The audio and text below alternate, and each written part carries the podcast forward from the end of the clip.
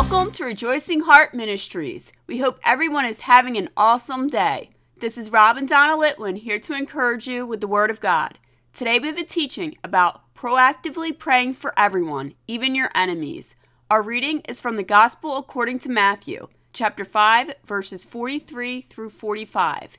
Ye have heard that it has been said, Thou shalt love thy neighbor and hate thine enemy.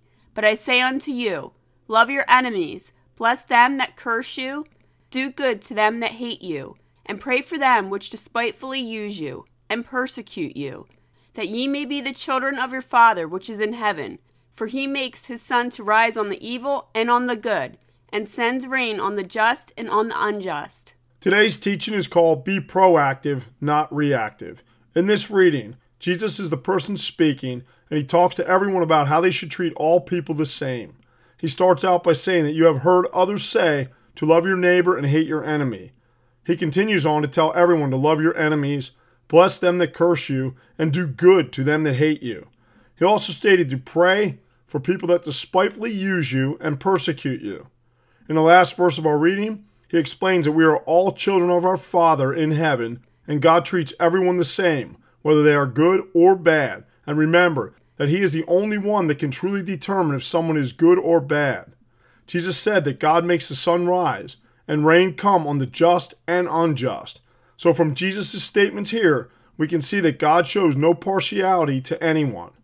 For most people, as you ponder these thoughts about praying for enemies, blessing people that curse you, and doing good to people that hate you, it may seem like an unattainable task. But Jesus would never tell you to do something that is impossible for you to do. From the Gospel according to Matthew, chapter 22, verses 37 through 39, Jesus stated, Thou shalt love the Lord thy God with all thy heart, and with all thy soul, and with all thy mind.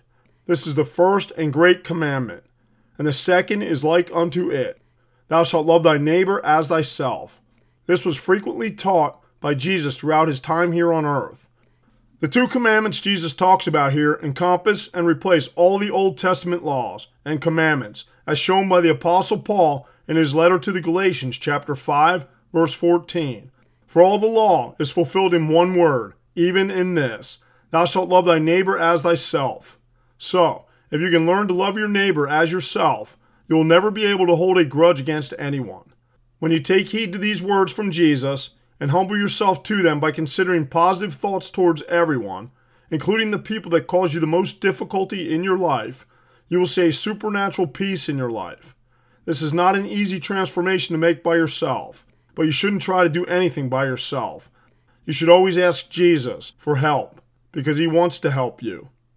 He cares for you and wants you to trust him with everything in your life. This was written by the Apostle Peter in his first letter, chapter 5, verse 7, casting all your care upon him, for he cares for you. Paul also encourages you to trust Jesus with a verse from his letter to the Philippians, chapter 4, verse 13. I can do all things through Christ which strengthens me. Now that you're encouraged, we can apply some of this to your life today. Everyone has had at least one situation where your boss or supervisor, friend, family member, or even someone you viewed as your enemy were disagreeable to everything you tried to do with them. This is the perfect moment when you need to recognize that you're in a situation where you need to pray for that person who is causing you grief. The biggest obstacle to doing this is your own personal emotions. Because when this person is getting under your skin and on your last nerve, the last thing that comes to mind is loving your neighbor. This requires changing the way you think, because in this situation, every word that comes out of your mouth can be life or death to this situation, as written in Proverbs chapter 18 verse 21. Death and life are in the power of the tongue. When you open your mouth, you will either help the situation or make it worse. Is much better to pray under your breath, simply asking Jesus to help your situation. When we have a moment like this, you can hear either one of us say, Jesus, help us.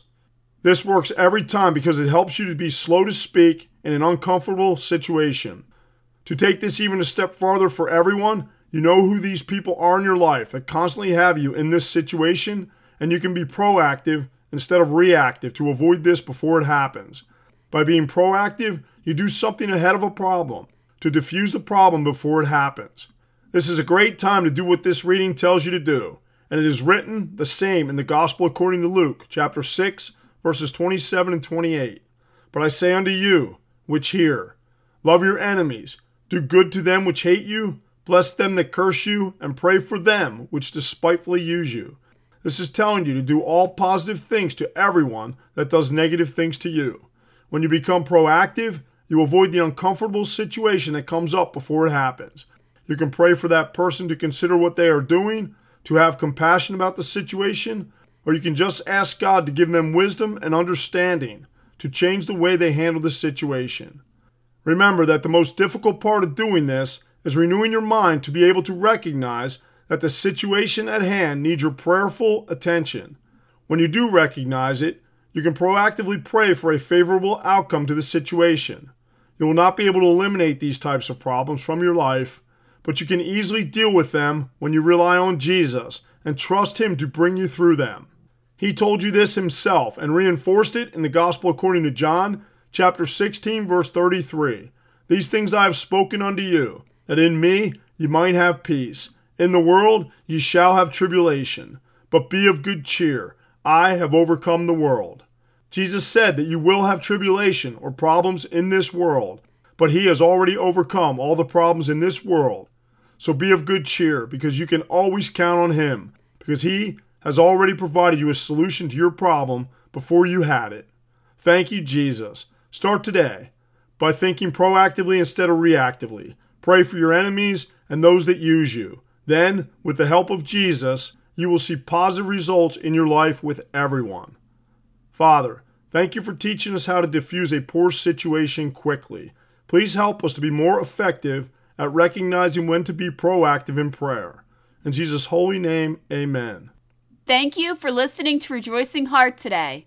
If this teaching has blessed you, please consider becoming a monthly partner to help us increase the ways we are proclaiming the Word of God. This is easy to do. Just visit our website at rejoicingheart.net. We thank you for your support. We leave you with more encouragement from the apostle Paul from Philippians chapter 4 verse 4. Rejoice in the Lord always, and again I say rejoice.